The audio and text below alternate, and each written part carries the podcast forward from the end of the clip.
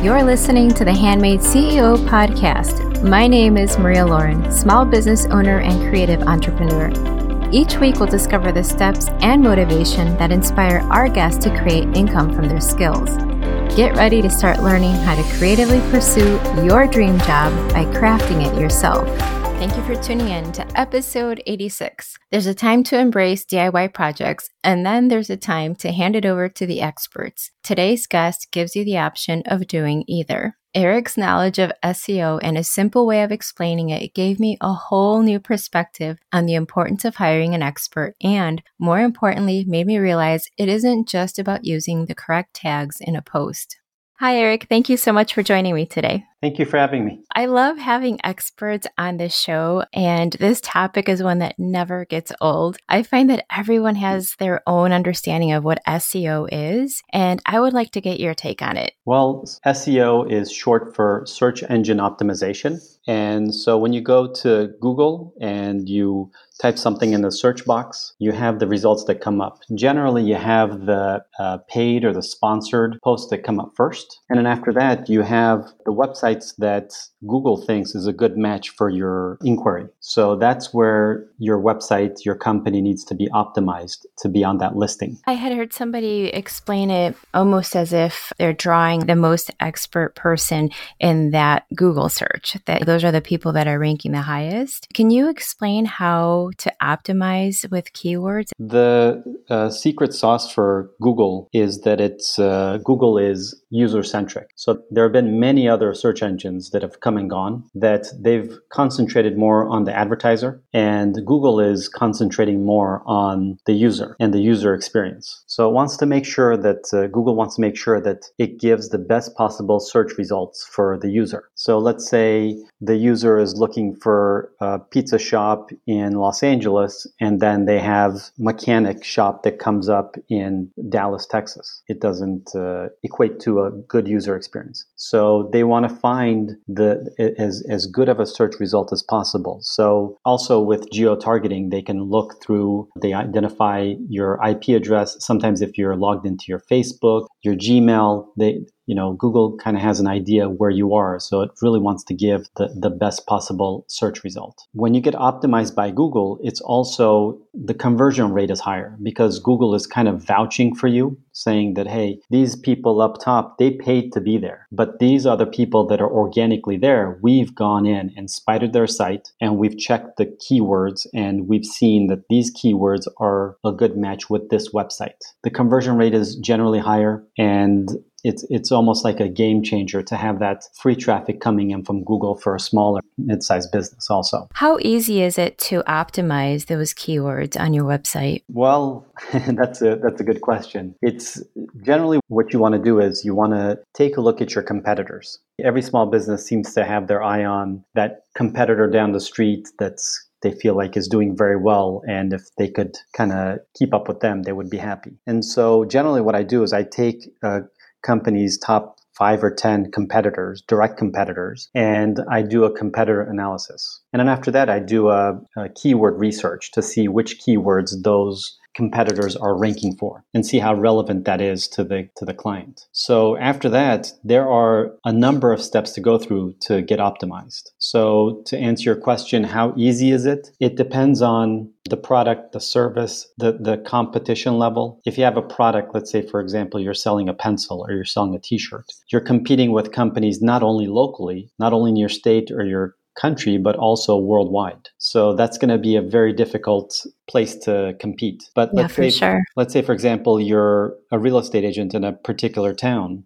or you're a dentist. You're not really competing with a, a dentist from the other side of the country or from China or from anywhere else. You're competing with, you know, within a certain mile radius dentists. And so that becomes easier to to figure out and, and to evaluate a situation um, because you can look at those competitors, see what they've done, and try to do more than they've done. Okay. Is there a simple way for somebody, just like the average person, to see what the competitor is using for keywords? Keywords, or is that something that you'd have to hire a professional for? Well, there are certain apps out there. The, the one that I use is SEMrush. There's Moz, there's Ahrefs, SpyFu, et cetera. These apps are starting at about a hundred bucks a month. So you can sign up for those, and it adds up because if you're going to do S E O, you're going to need a number of apps. But if you just want to check it out, you can sign up for that and see how that goes. Or if you're working with the agency, then you can have them run a report and see. So you want to see, first of all, the keywords that you're ranked for, see how you're doing, where you're ranked, what the search volume for that particular keyword is. Because a lot of times people, companies will target a keyword, but they don't realize that there's a ridiculous amount of competition for that keyword, or the monthly search volume is very low. So okay. they go through that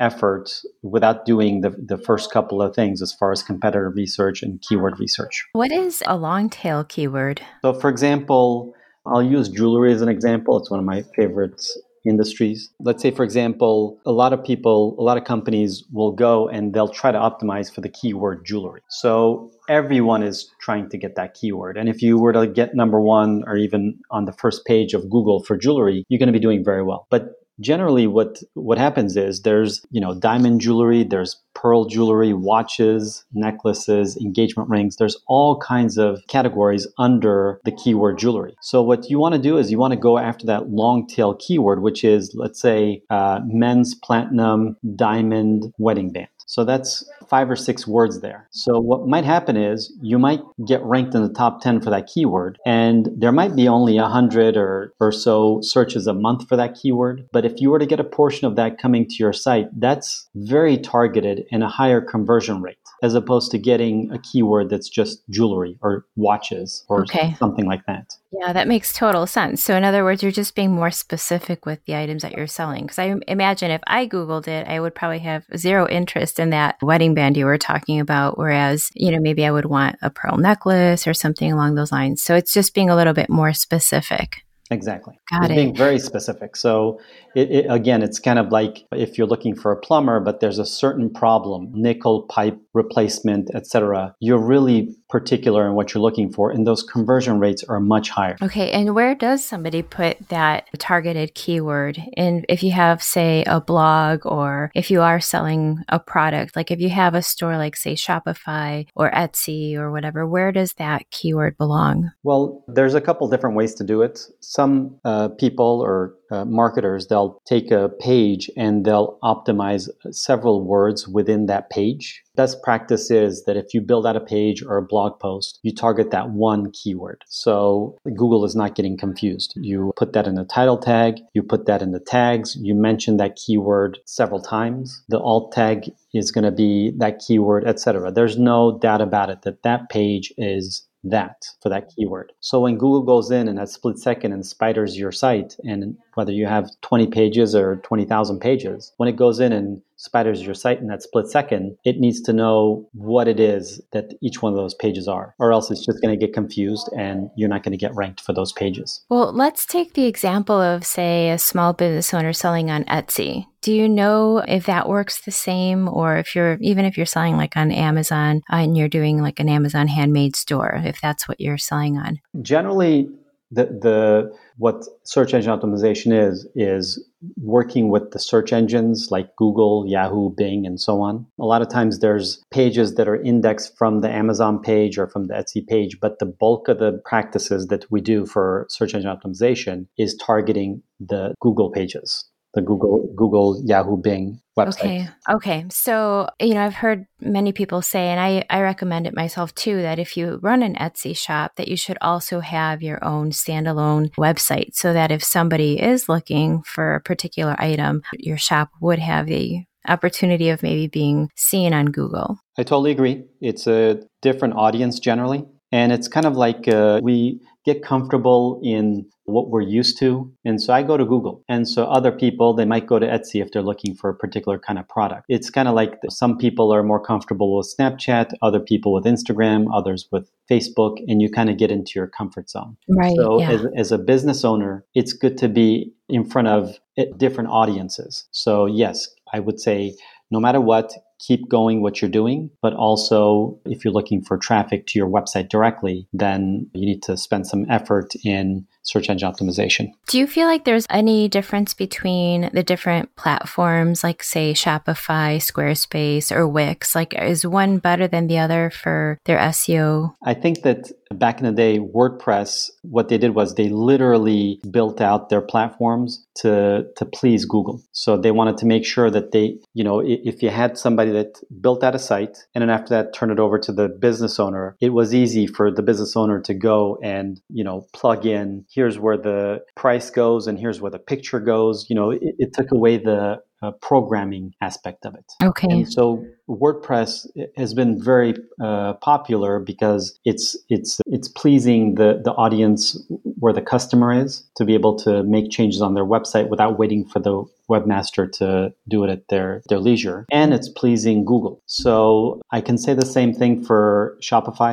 Shopify literally was built out to to do e-commerce for making sure that Google is happy. Okay. And uh, some of these other sites, I would say, are on par, like Wix and uh, a lot of these other sites that they're, they know that a lot of the traffic for a small business, mid-sized business is going to be coming in from Google. That's good to know.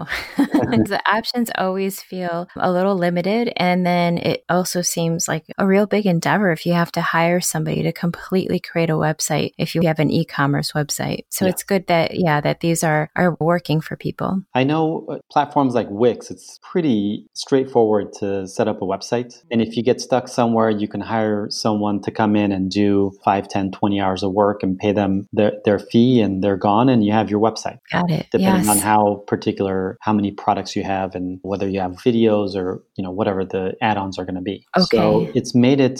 It's things that become easier thanks to, you know, technology, because I know ten, fifteen, twenty years ago to build out a site was a big deal. Yes.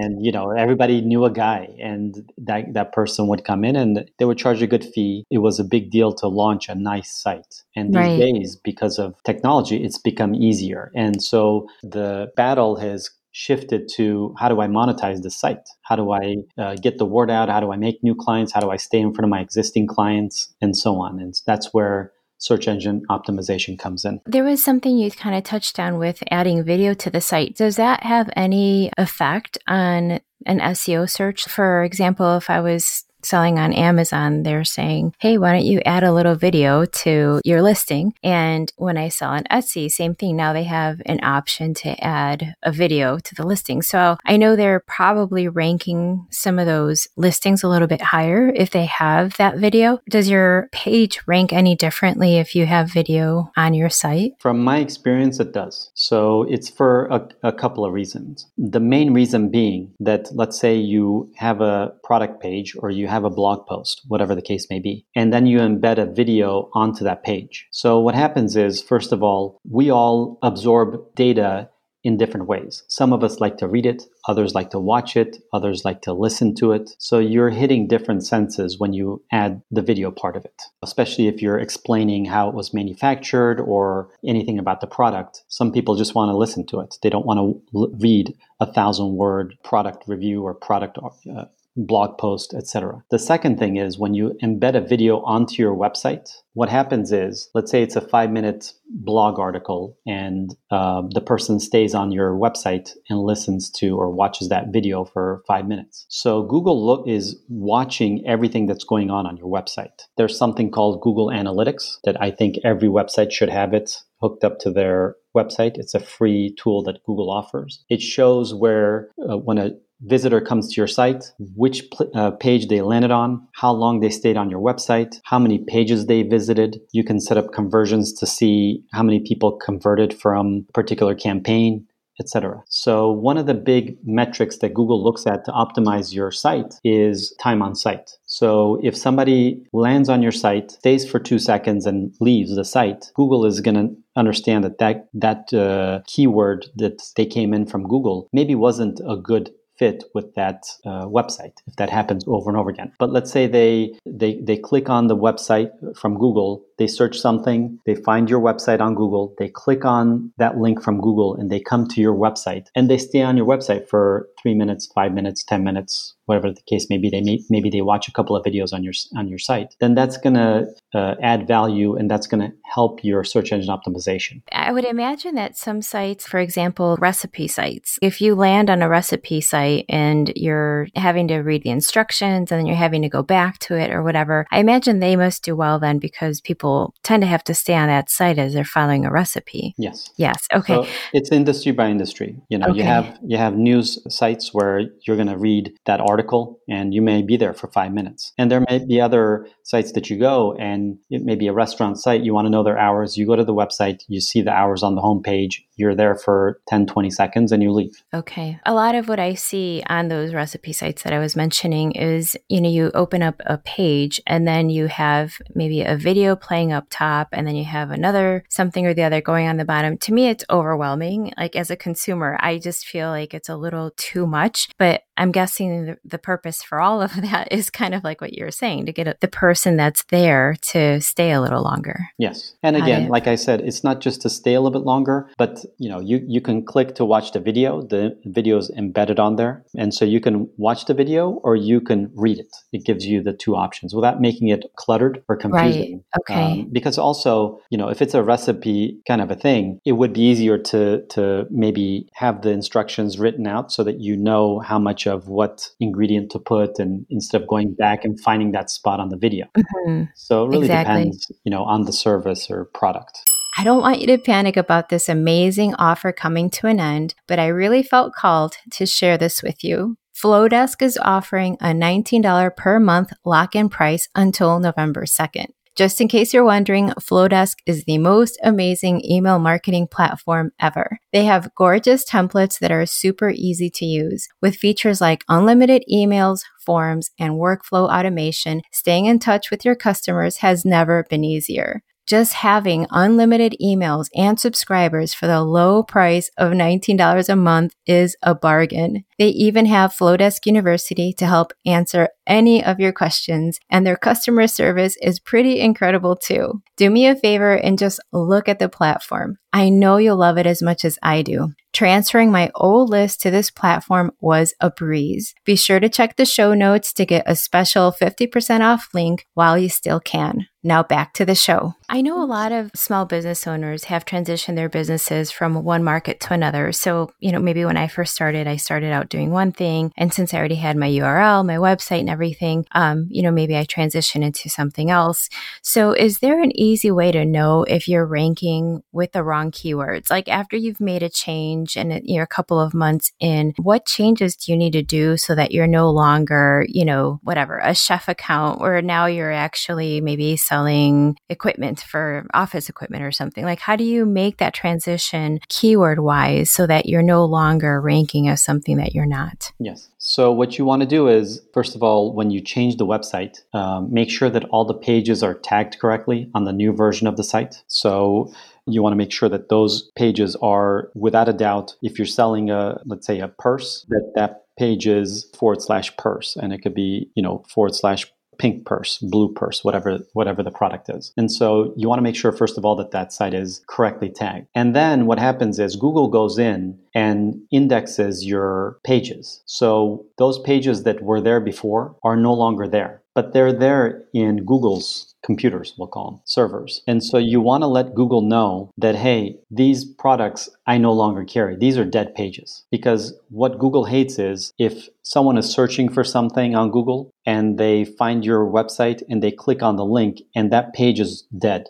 That page is no longer there. And that that is not a good user experience, and the website gets penalized for that when Google finds that out. So it's better to let Google know, hey, these pages are no longer, and you can do that, especially if you have someone that does some of your website work. It's a pretty straightforward process. You submit a new sitemap, and it's uh, it's a good way to go. So Got this it. happens a lot with e-commerce sites because the new fashion comes in for that season, for those sixty days or year or two, whatever, and then that product is gone. The new fashion changes, so that inventory is those pages are killed off, and then there's new pages that come. But Google doesn't know that. So it's a constant reminder to Google that, hey, I'm letting you know I sold out on this product kind of a thing. Okay. So it's not like Google has a phone number that you call and tell them that. So you have right. to, you know, you have to do it in a, in, in a way that Google wants you to do it. That's amazing. There's so much that goes into all of this. It really does seem to me like the, the best way to get the most out of your site is to just hire somebody to help you through all these difficult little things you have to work on. Can you tell me a little bit about the services that you offer? Of course. To go back to what you just said, there are ways, if someone wants to do it, there are ways to optimize your site. So the thing is, you need to have some time, you need to be a little bit tech savvy, and you need almost like a, a mentor, someone that you can check in on and have questions and things like that. So I do Uh, consulting where, whether it's once a month or once a week, we get together on a phone call and we go over any questions a client has. We run reports, we screen share on Zoom so they could see their reports coming in, what their competitors are doing, suggestions on how to optimize for keywords and things like that. So that oh, okay. seems to be a good way to go if you want to work on a more of a limited budget, or you like doing this and you have the time to do it. The other way is people are not interested in this. They don't have the time for it. They don't understand it. They have a business to run. They have a family. They have, you know, they, they have things going on. And it's just, you know, they, they, they don't want to deal with it. But without doing digital marketing, it's going to be difficult for their small business to thrive. So they have to hire a company or a consultant to come in and do the work. And so I have that service also, where we set up a game plan and we talk about what needs to be done and, and how it needs to be done. And I do consulting for that also. So So the best way to do it is, if anyone's interested, they can go to my website, this is my south bay dot com, click on the Book Now button at the top there, and we'll set up a fifteen-minute consultation. We'll take a look at the keywords that they're ranked for, the keywords that their competitors are ranked for, the links coming in from other websites to yours, to, to your competitors, and take a look at options and see what we can do. Maybe people in my audience, the smaller business owner, the creative entrepreneur, somebody that maybe used to just do crafting or used to have like a small hobby that's become now their full, full-time business. I imagine that those small business owners might be more along the lines of the do-it-yourself kind of categories.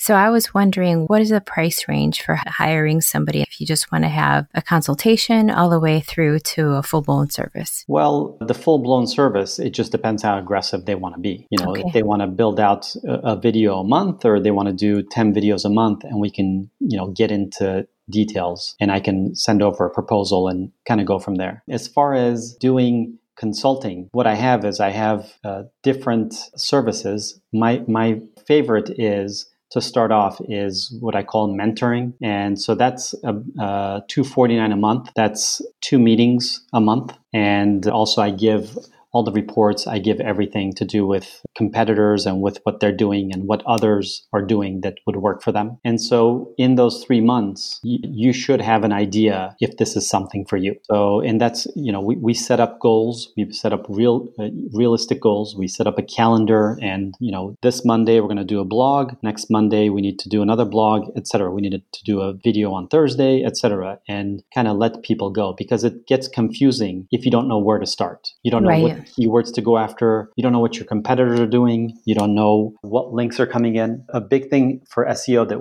we didn't touch on, it, there are a lot of factors, but one of the yes. bigger ones is uh, called link building, online link building. So that's when I have a clickable link from my website to yours. That's a link coming in from my website to yours. And so the more links we have coming into our website, the better it looks to Google, especially from uh, you know, good domain authority sites. There are okay. a, a lot of sites out there there that are link farms that are domain authority zero. If you get too many of those, then, you know, it's it's a negative point. It's not positive to get that many negatives linking to you. And a lot of marketers lately, what they do is they buy links from these link farms and they link it to their competitors. And so the competitor doesn't even know that, you know, they're they're on Google's spam list. And so you have to have the tools to be able to go in and see who's linking to you. Okay. And then you have to, those links, you submit a form to Google to to disavow those links to, so Google knows, hey, I don't know who these people are. I don't want them linking to me. Just so you know, I have nothing to do with these,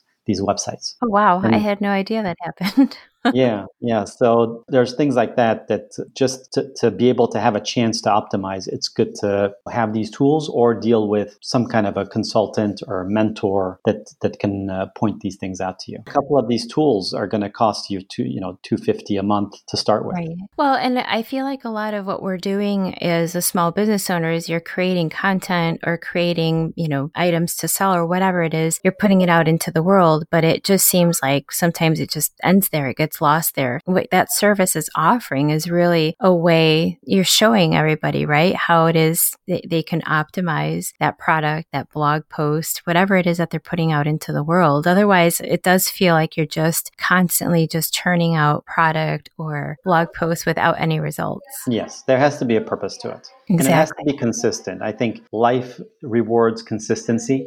And I think in business and Google and everything else, it's the same thing. So if I were to build out fifty new blog posts this year, if I did all fifty January first and nothing the rest of the year, that, that's going to be a negative score. That's going to be a complete waste of time. So if you did it weekly, there would be some consistency. There would be some patterns that Google would be seeing. And you take that blog post and you post it on your website, you post it on your Instagram, your Facebook, Twitter, et cetera. And you do it week in and week out with some consistency, and Google sees that you're not getting any spam reports, you're not flagged for inappropriate, your social media is is going up, your engagement rate on social media is is consistent, et cetera. Slowly, it's going to start to rank you for the keywords that you're looking for. It doesn't just hand over the keys to the car. You have to earn it, and it's through consistency. When you're saying consistency, is it okay to say, like, if you consistently post one time a month for twelve months, or is it better to be posting a little bit more often? Is it better to post every other week, or is it better to be there every week? Are you saying, like, that the consistency is more important than the numbers? You really don't know how many times you should be posting until you kind of get into it. And so if you're at a dead stop, you haven't posted a, let's say all of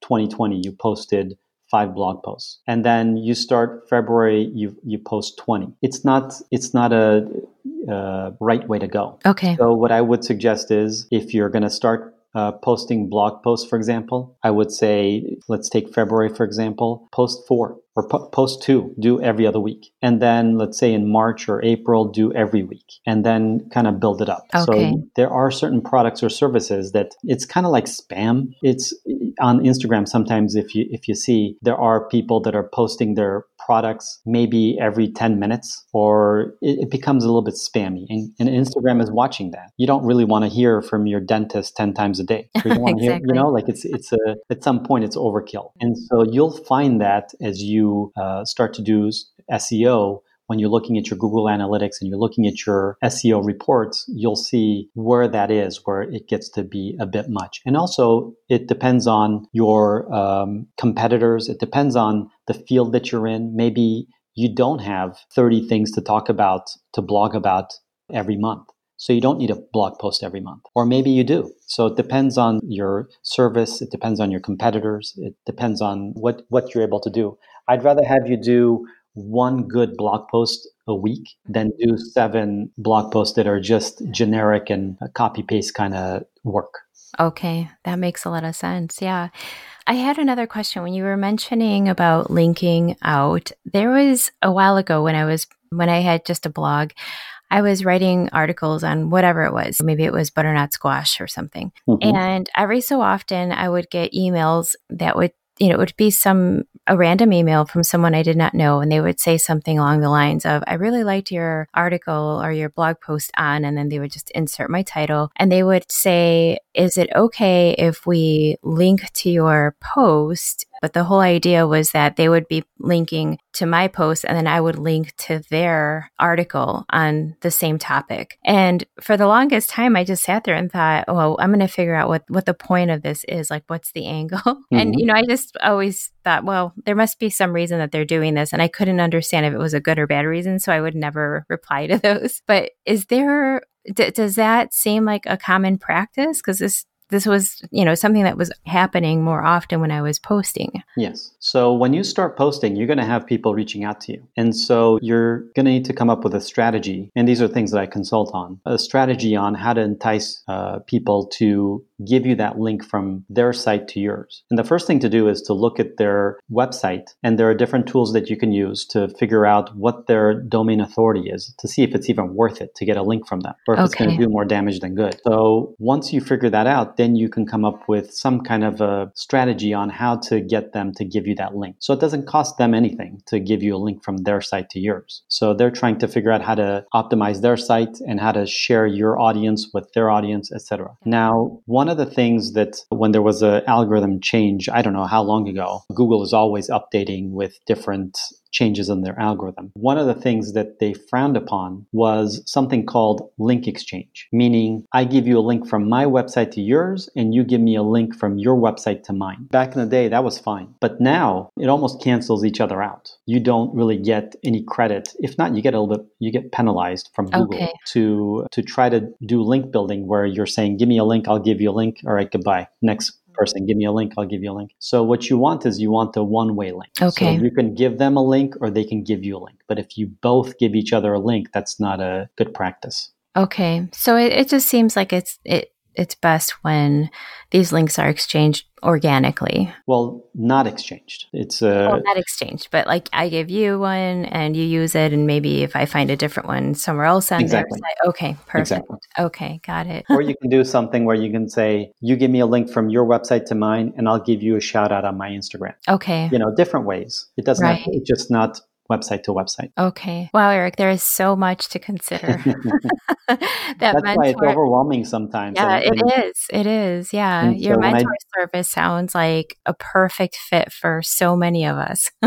That's why sometimes when I'm doing mentoring, I feel like I'm playing a part therapist where it's like, relax, we got this. Let's take a look at, let's, let's go from the ground up, because once you start getting that traffic from Google that's coming in for free, it really changes your business. So because Google has most of the search results coming in from everywhere. So you want to make sure that you're in that game. Okay, because right. You, usually with Google, someone has an interest and they're actively searching for it. That's the difference between Google and, let's say, a Facebook ad. A lot of times Facebook is more of a branding exercise where the banner's there, but you know, you'll you'll get to it when you see it, or you'll click on it and you'll put on your favorites so that when the time comes, you'll buy that product or you'll visit that restaurant or whatever. But with Google, you're there. You're you're typing in the search box of Google something that you're looking for. So it's it's you're closer to the end of the funnel when you're when you're on Google. Yes, yeah, it seems that way. I mean, I'm that's the first I think search engine I go to usually. So.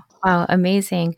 Well, Eric, where can we find you and connect with you? You can go to the, my website. It's this is my south bay dot com. South Bay happens to be a part of Los Angeles that I live in, I've grown up in. I'm somewhat of an influencer and the marketer in the area there. So if you go to this is my south bay dot com, all my contact information is there. And like I mentioned, you can set up a free fifteen minute consultation. We'll go over options, any questions someone might have uh, if they want to look at what their website is doing at this moment and what it could be doing and what their competitors are doing. We can talk about whatever um, your listeners want to talk about. Perfect. Well, thank you so much, Eric. These were amazing tips.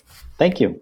Well, there you have it, my friend. Another talented C E O changing the internet one website at a time. I would consider myself a D I Y enthusiast. I love to learn a new skill, create, and most of all, I love to see the finished product, and bonus points if I can see the results right away. Unfortunately, it's hard to know if you're optimizing every area of your website with S E O if you don't know what to look for. It is definitely not a game of instant gratification. I see the value in hiring an expert in this area. Visit the show notes to connect with Eric and to set up a free fifteen minute consultation. I'll see you next time. Thank you so much for listening to the Handmade C E O podcast. Don't forget to check the show notes to get a glimpse of today's featured guest and special offers. If you love the show, leave a review and share this episode with a friend. Thanks for tuning in. Now it's your turn to start handcrafting your dream job.